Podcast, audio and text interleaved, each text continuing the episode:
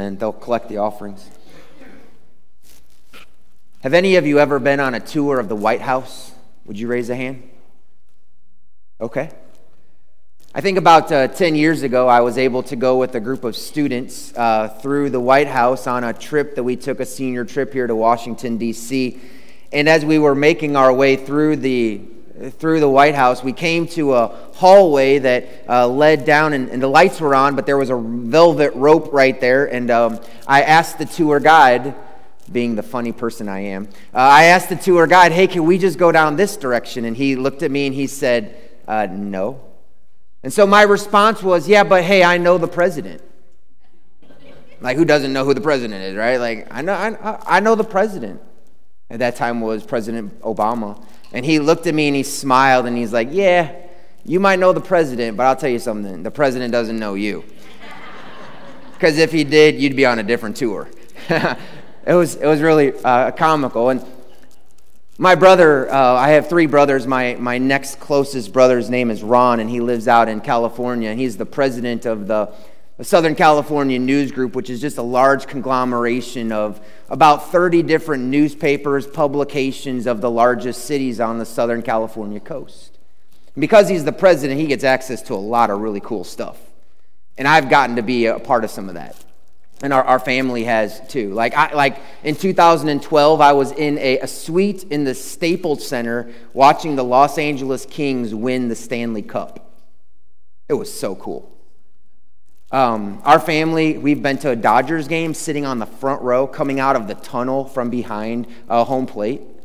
Uh, we, the, boy, the boys and I, last time we were there, Ron took us to a, an Anaheim Angels game. And how about it? We had a steak and seafood buffet before we went to sit in our beautiful box seats uh, overlooking the field, and it was so cool.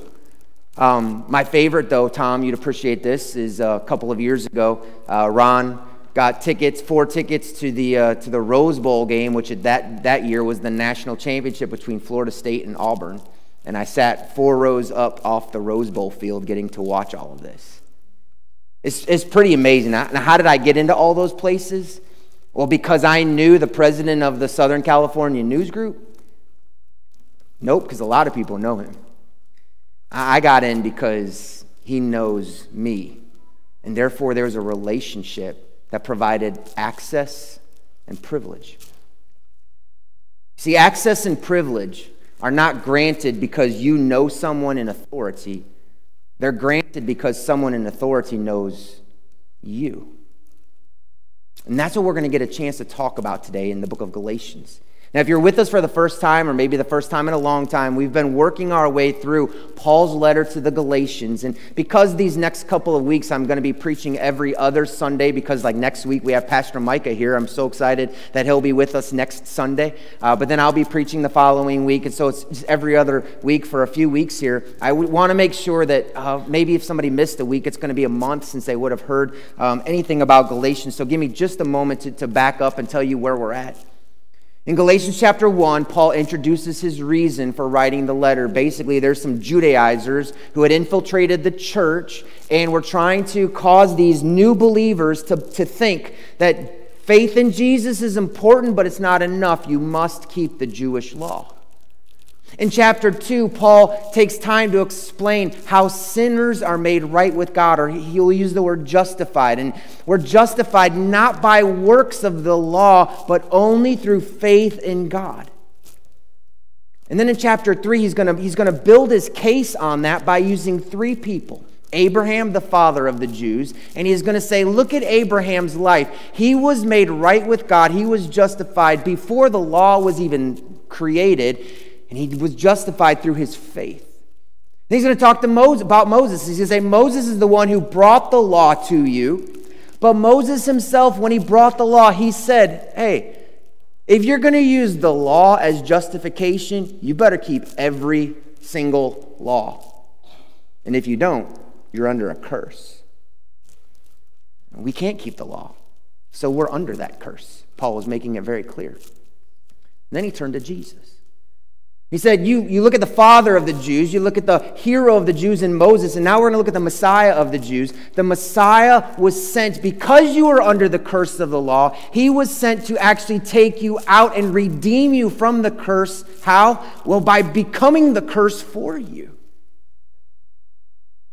And then from, from the end of chapter 3 into chapter 4, which we were at a few weeks ago, Paul explains the purpose of the law. If the law was given and the law can't make me right with God, then what's the purpose of the law? And as we got into a few weeks ago, Paul said, hey, the law has now completed its purpose. And this is the illustration he used. If you could think of, a, of an adult man having a baby.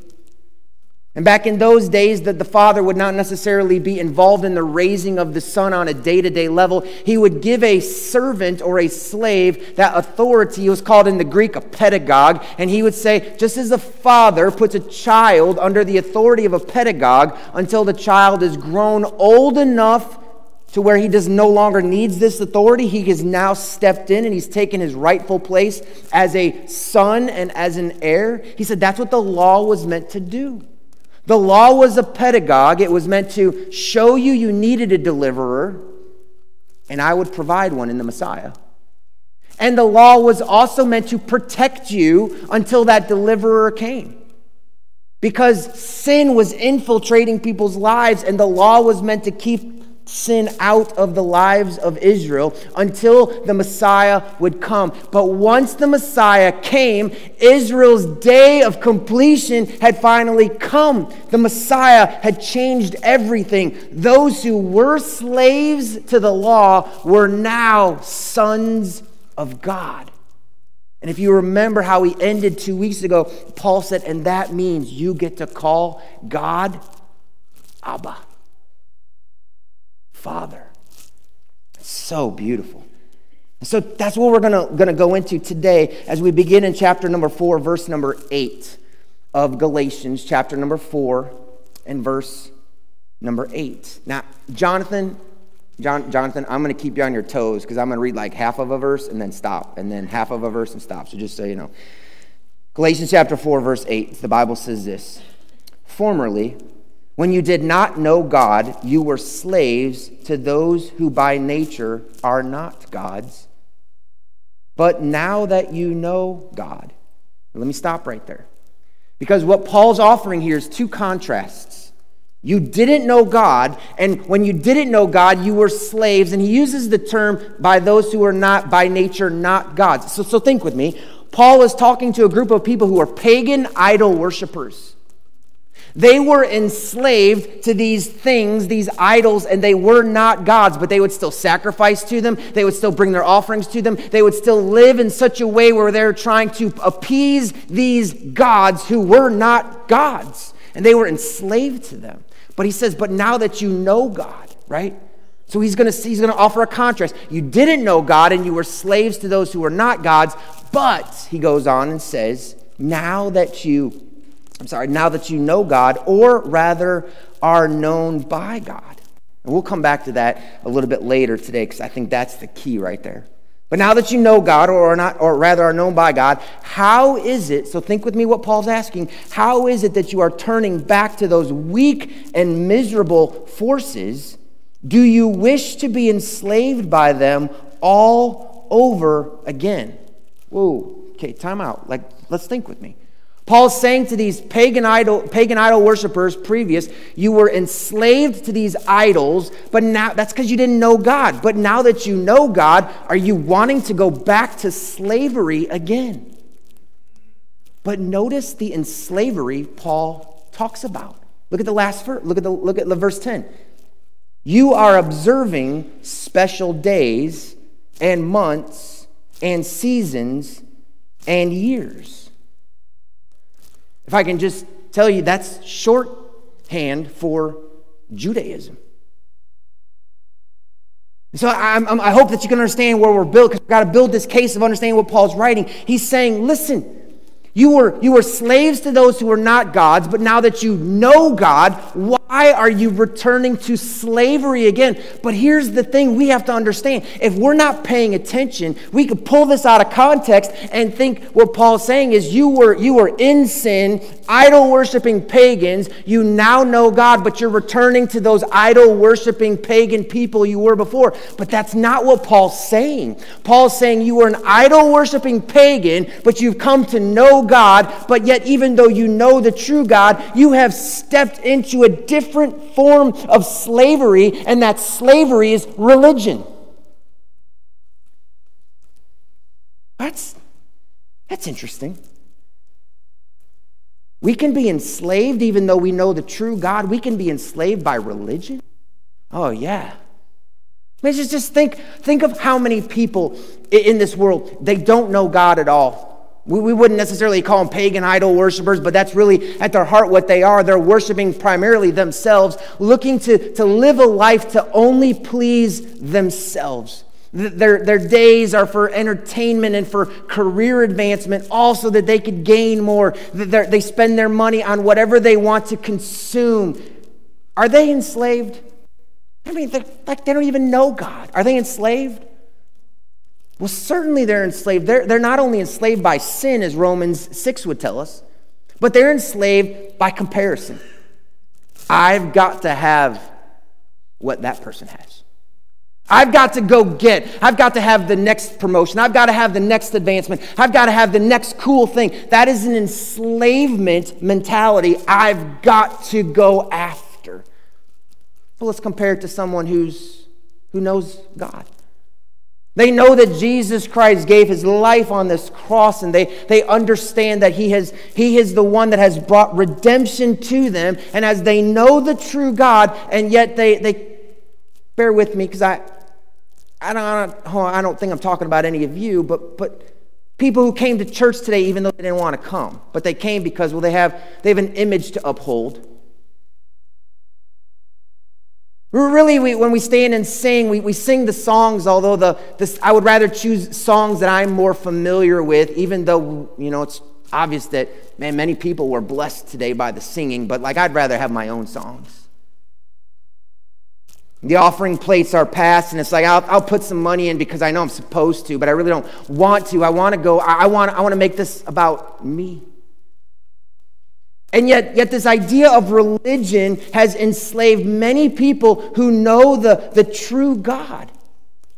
And so, if we're enslaved by not knowing God and we can be enslaved by knowing God, how do we find true freedom?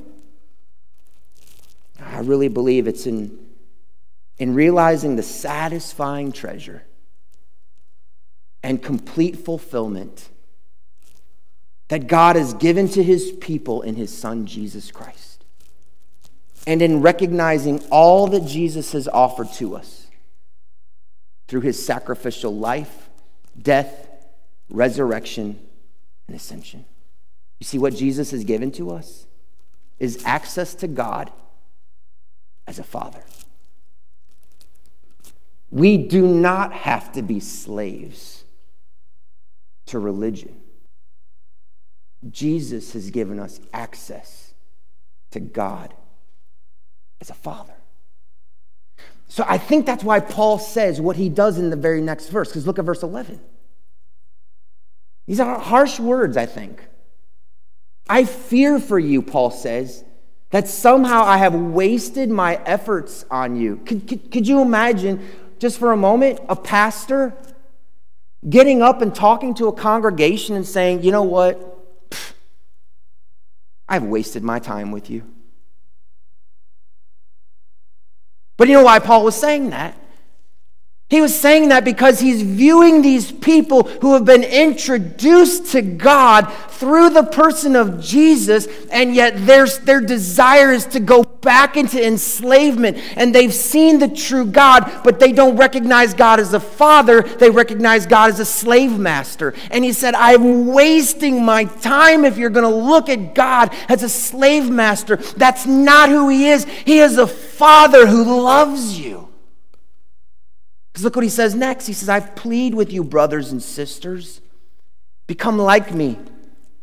For I became like you. Now, what does Paul mean? He, he's, he's saying, I, I was a Jew, but I became like you as Gentiles. I abandoned religion in order to show you it's about a relationship. It's not about fulfilling all these tasks and duties that, that you think that the law makes you right with God. It's about a relationship.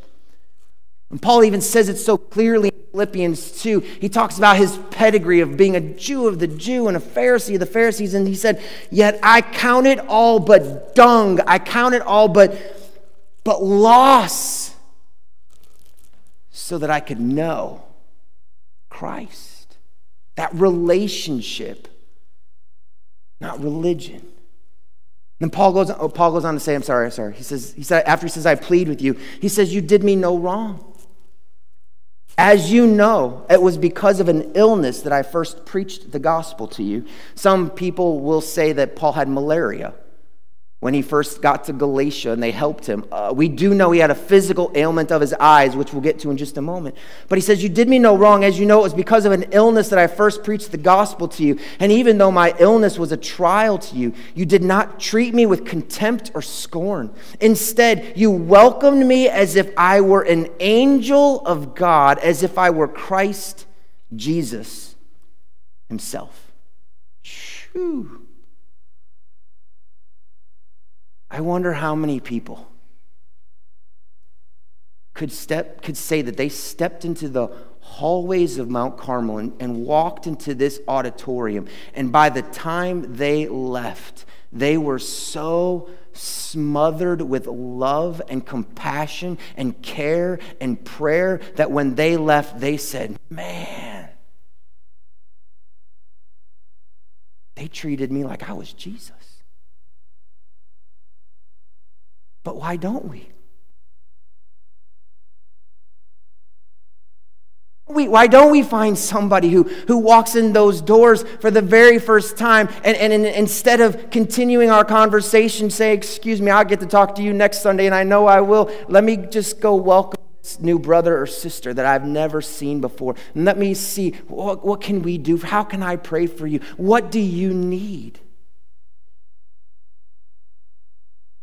Yeah, I, I think that the world sometimes, with the charity, charitable events, man, I mean, like you look at what happened with the hurricane, and immediately the world was in motion helping people. Where's the church?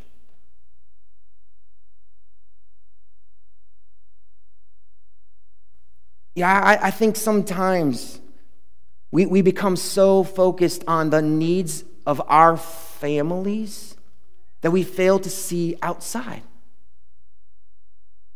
I've been in church, I'm 47 years old, so I've been in church for 47 years. And when I was young, can I just tell you what I saw in the church? And this is not meant to be a criticism, it's just, I'm just telling you the way it is. I saw men work two and three jobs so that they could be a part of full time Christian service, and I saw them neglect their families. I'm just being honest with you. And I can say that because I'm one of them. When I started teaching at a Christian school, I made $630 every twice a month. I couldn't sustain that. And so I was I, I knew painting, and so I worked as a painter. I worked at least 20 hours a week. And Jamie and I, after Troy was born, I would I would go to teach at the school and I would coach uh, uh, my wrestling team and then I would, would go and I would have to work four to five hours that evening and I'd come home and Troy's already in bed and Jamie's wiped out and I get home. But why did I do that? Well, because I was committed to, to the ministry. Saturdays were days that were completely filled with ministry for most of the time. Sundays were days filled completely, completely with ministry. And I saw this pendulum that was way over here. And we saw kid after kid after kid after kid say, I don't want that for my family. I actually want to be present with my children. But in some ways, we've seen that pendulum go from way over here to saying, all ministry, little family time, just come over here to say, I'm going to spend so much time with my family that I'm not going to help anybody else.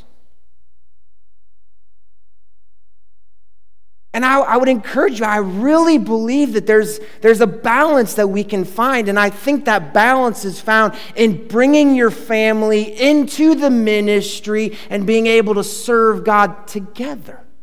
That's why I think something like this trunk or treat is so valuable. You, moms and dads, can take your children and sit with them and say, There's something bigger than just you going out and getting candy. We're going to give candy to other kids. We're going to do it as a family. We're going to have fun decorating this car.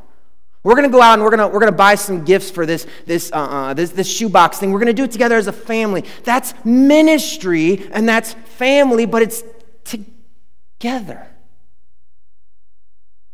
But Paul is saying, You cared for me unlike I have ever been cared for. And, and that, that takes me back to Jesus' own words in Matthew 25 when he said, When I was hungry, you fed me gave me drink. And they're like, when did we ever do that? And he said, when you've done it unto the least of these, you've done it unto me. Do you want a chance to, to help Jesus this week? Oh, I promise you, if you open your eyes and look, God's going to give you that to you. There is going to be someone in need that you will see, and God is going to give you an opportunity to step into that need. And guess what? You get to care for them just like Jesus.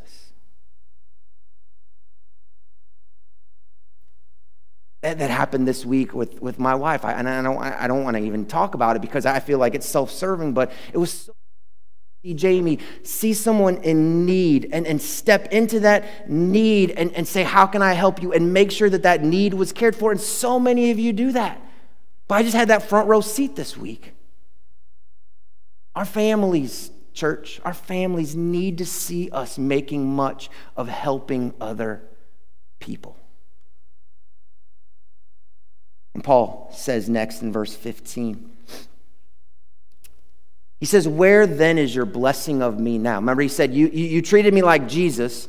Where then is your blessing of me now? In the New Living Translation, this maybe this helps instead of the word blessing, it translated those words joyful and grateful spirit. So think through that. Paul's saying, you, you treated me like I was Jesus when I was with you. Where then is that joyful and grateful spirit now?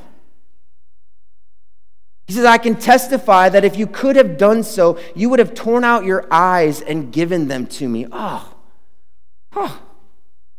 Could you imagine how Paul must have felt if he really believed that the people in, in, Galatia that he was ministering to loved him so desperately and they knew he had a physical ailment with his eyes that if they knew it would have helped him, they would have taken their own eye out and given it to him?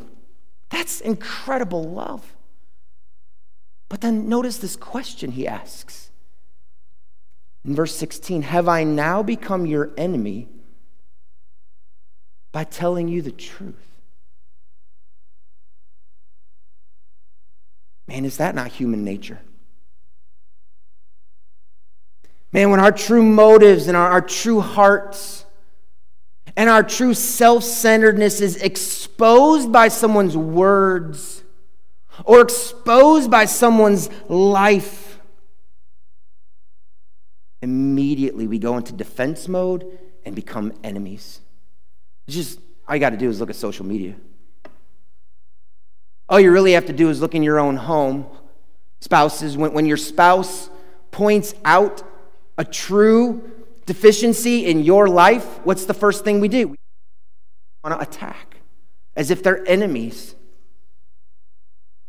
Parents and children would do the same thing when the kids point out, hey, mom or dad, you're being a bit hypocritical here. Or, or, or, when, when mom and dad point out to the child, no, no, you need to understand there's honor and obedience that is expected here. Well, immediately it's a defense system and it's attack, as if, as if those we truly loved have become enemies. But that's not easy because sometimes when people tell you the truth, they know the risk they're taking had a very dear friend this week reach out to me, and, and, and I normally don't talk about marriages over the phone, but he had a really bad, he had a really, he was, he was, there was a struggle this week, and I talked to him, and I listened to him, and I knew what I wanted to say, but I didn't want to say it. I knew I wanted to tell him, you are being very selfish in this, in this place, in your marriage. I wanted to say that, but he's my friend, and so I didn't want to hurt feelings. And finally, I just said, May I have your permission to step over a line you're not asking me to step? And he said, Sure. And I told him, and I know it stung because of what he said next. But by the conversation was over, he was thanking me for saying, Thanks, thanks for pointing that out. I, I needed to see that. You see, we, we're in a culture today where no one can ever be wrong. We're expected to lie to someone to make them feel better about themselves because of this truth right here. When we start to tell the truth to people, the defense and the attack starts and we become enemies when before they're loved. But we have to understand that we're called as a church, we're called as believers to speak the truth. But don't forget, in love. And finally, Paul says in these, these last few verses, verse 17, He's talking about the Judaizers. He says, Those people are zealous to win you over, but for no good. What they want is to alienate you from us so that you may have zeal for them. It's fine to be zealous, provided the purpose is good, and to be so always, not just when I am with you. Paul's basically saying these people just want you on their side. They're trying to pull you away from me because it's, it's going to help their cause. They're, they're going to feel validated if you go to their side. And he said, Man, it's fine to be zealous if you're zealous for a good thing. And if you are, commit to it. But then notice Paul's heart in these final verses that we'll be at today. My dear children. Hmm. Remember what he just said. Like, am I your enemy? He felt this at odds with them. You treated me like this, now you're treating me like this. But he says, My, my dear children, for whom I am again in the pains of childbirth until Christ is formed in you. Uh, how I wish I could be with you now and change my tone because I am perplexed about you. I, w- I want to be with you because I want to talk to you. I want to, I want to change my tone. I just called you foolish Galatians at the beginning of chapter 3. I called you foolish, and I don't want to do that, but I am so confused by how you're acting. I've told you the truth. And, and it's as if you, you want to go back to this enslavement. And he said, Oh, my heart's desire. I am going through the pains of childbirth. And he's a man. He doesn't know the pains of childbirth. He's probably just thinking the most excruciating pain that anybody could go through. That's how I feel when I see what you're doing. Oh, I so desperately want Christ to be formed in you. How is Christ formed in us? I told you the truth about who Jesus was. I told you how he redeemed you from the curse, and yet you're walking right back into another form of slavery. Christ needs to be formed in you. And we ask, how, how is Christ formed in us? Well, we have to ask, well, what is Christ? Who is he? In Philippians 2, I think, is one of the most helpful passages as Paul writes what was a, was a beautiful poem back in those days, and they would sing this regularly. And he starts it all off by saying, Let this mind be in you, which was also in Christ Jesus. And then he describes the mind of Christ. Let me just read it to you in Philippians 2. He says this He was in the form of God yet did not count equality with God a thing to be grasped. But he emptied himself by taking the form of a servant, being born in the likeness of men, and being found in human form, he humbled himself by becoming obedient to the point of death, even death on the cross. Paul says, look at who, look at who Christ is. He was equal with God, but he didn't say that was too much for me to come to this earth to take on the form of a man, but not just a man, the form of a, a servant. And I became obedient all the way to the point of death. And we look That's what Christ did. That's what Paul wants to see formed in us. But how do we get there? How do we truly have the mind of Christ? We see what the mind of Christ did in Jesus' life, but how do we get the mind of Christ? And I, am saying, I think it's virtually going to be impossible for us to have the mind of Christ until we understand how the Father loves us the same way the Father loves his son, Jesus. Because remember what Paul said? Hey, now that you know God, or, or should I say, now that you're known by God. You see, there's a big difference in us knowing God and in God knowing us. We have this limited view of who God is because we can only understand Him as He's chosen to reveal Himself through His Word, maybe through nature. We see Him as the Creator, the giver of life. We read of Him as being the, the Redeemer, a Savior, the risen King. That's what we've seen. But the Bible says one day, one day, we will see Him face to face and we will know who He truly is. And when we see Him, we will fall before our faces. And, and, and if we could have sorrow and misery, which I don't believe we'll have in eternity, but we would say we're so sorry for ever living our lives for any reason other than for you, now that we truly see who you really are. When we see him in all of his glory and we fully know him, we will fully love him. But here is what is absolutely amazing he already sees all of you and me. Down to the core of our wicked, sinful, self serving hearts. How he knew we would live this last week or this last month or this last year for ourselves how he, we would seek our glory and our desires and our wishes and our wants and push his aside. He knew it all, and yet he still sent his son in full love to come to this earth to live a perfect life so that he could be the atoning sacrifice for us on the cross. He did all of that. He fully knew us, and he still fully loved us and said, I want you to be my child. I want, I want you to be my son. I didn't send my son to redeem you, to be my slave. You're not off running around having to fulfill all these religious obligations. No, my son came so you would have a relationship with me. When I think of people knowing me, I, I think of, no one knows me better than my wife, but that means she knows every single fault that I have. Well, uh, she knows, she knows every single fault that I've allowed her to see. There's still stuff she likely doesn't know about me, but she loves me. But it's not a perfect love. It's as close to perfect as we can know on this earth, but it is not a perfect love. But He knows even what she doesn't, and He perfectly loves me. So, how then?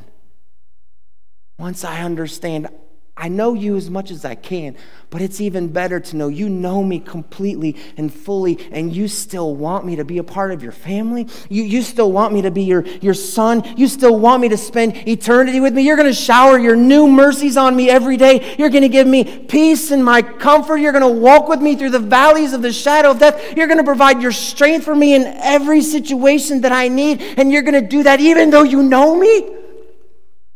You're going to give me new mercies this morning, even though I'm going to waste them. Oh, you are so good. It's one thing to know God, it's a whole nother thing to know He fully knows me, and yet He fully loves me. And you might be sitting there saying, oh, God knows everybody. And that's true as a creator.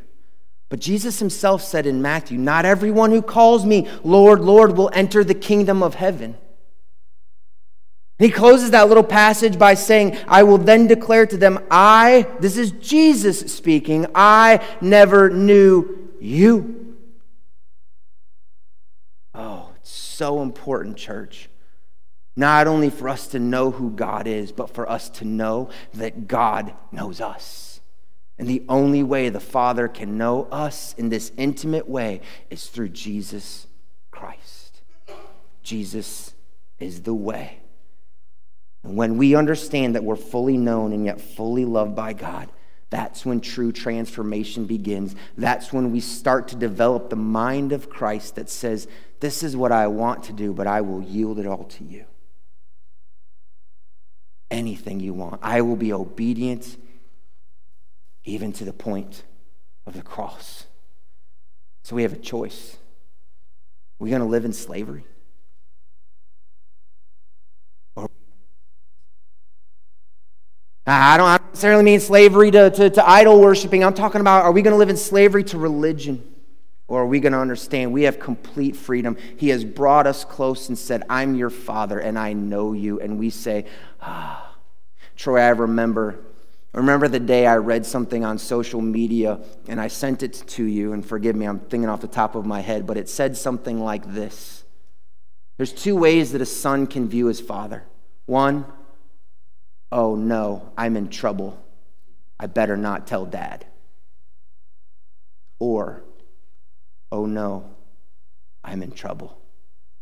I better tell dad. And I'm like, I think I have been that first type of father for much of your life.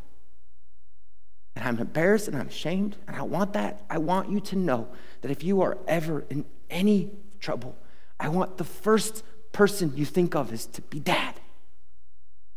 That's what God wants us to know. Don't hide from Him when you're in trouble. Go to Him because He already knows and He still fully loves you. So we're going to close in, in, just a time of prayer. But if I, if I can encourage you, and I, and I just put these up, I just want to read them. Take time this week to know all you can about God through His Word, through His Spirit, through His people. Get to know Him more. Know him more. He knows you. Get to know him more. Celebrate that you're fully known and fully loved by God and walk in your relationship as sons this week, not slaves. Hey, walk out of here today with your head held high. And no matter what your week like, you're a child of God. Your Father knows you and loves you. And He couldn't know you more, and He couldn't love you more. And that's good news. Could you pray with me? Father, we celebrate you. Oh man, we just celebrate you. Whew.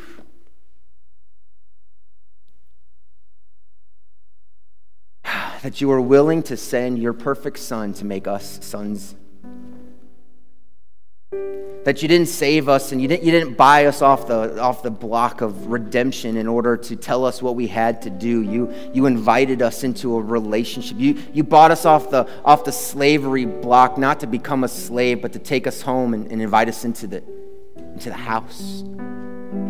That's, that's what we're going to get to sing in just a moment. Like I, I walked off the slavery block of sin, being freed and redeemed by the blood of Jesus.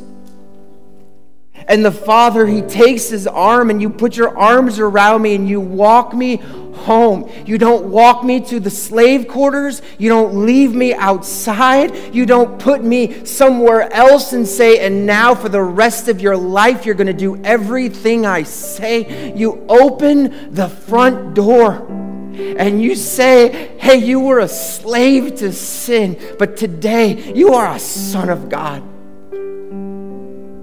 Man, but you did all that knowing, knowing who I was. And when I'm with you, then I'm home. I'm home. And there's freedom in your presence, and there's joy in your presence because of who you are and because of what you invite us into. I'm in my Father's house. I'm home. And that's what Paul desired for these people. And it's what you, Christ, desire for us to know. It's why you gave everything for us to have this relationship with the Father. Would you take just a few moments with your heads bowed and your eyes closed? How do you view God today? Is he a taskmaster, a slave master with great expectations, or is he a loving father? You trying to hide your imperfections from him? I'll tell you, it's not going to work. He already knows, and the cool thing is, he knows and he loves. That's we just cry out for forgiveness. I'm so sorry. And as soon as we do, the relationship is sought to be restored. But if you don't know this, this God to be your Father, oh, don't leave today without knowing that. I'll be at the back doors, and I would love to talk with you a little bit more and share with you how Jesus has made you a son, redeemed you from slavery to make you a son. And hey, you're welcomed into the Father's house. That's where you'll be home. We love you. Lord, thank you for loving us so clearly in Jesus. In your name we pray. Amen. Would you stand with me?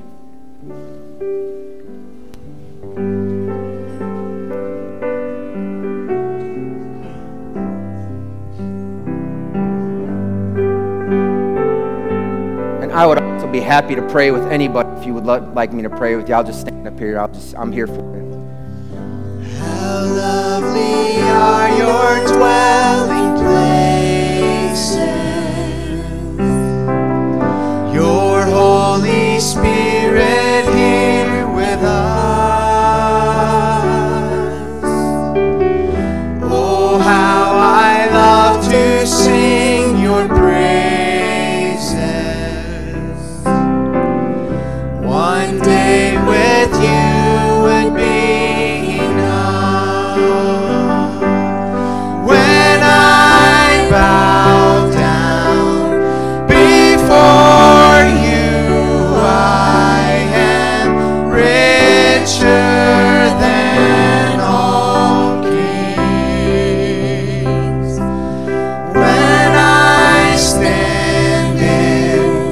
your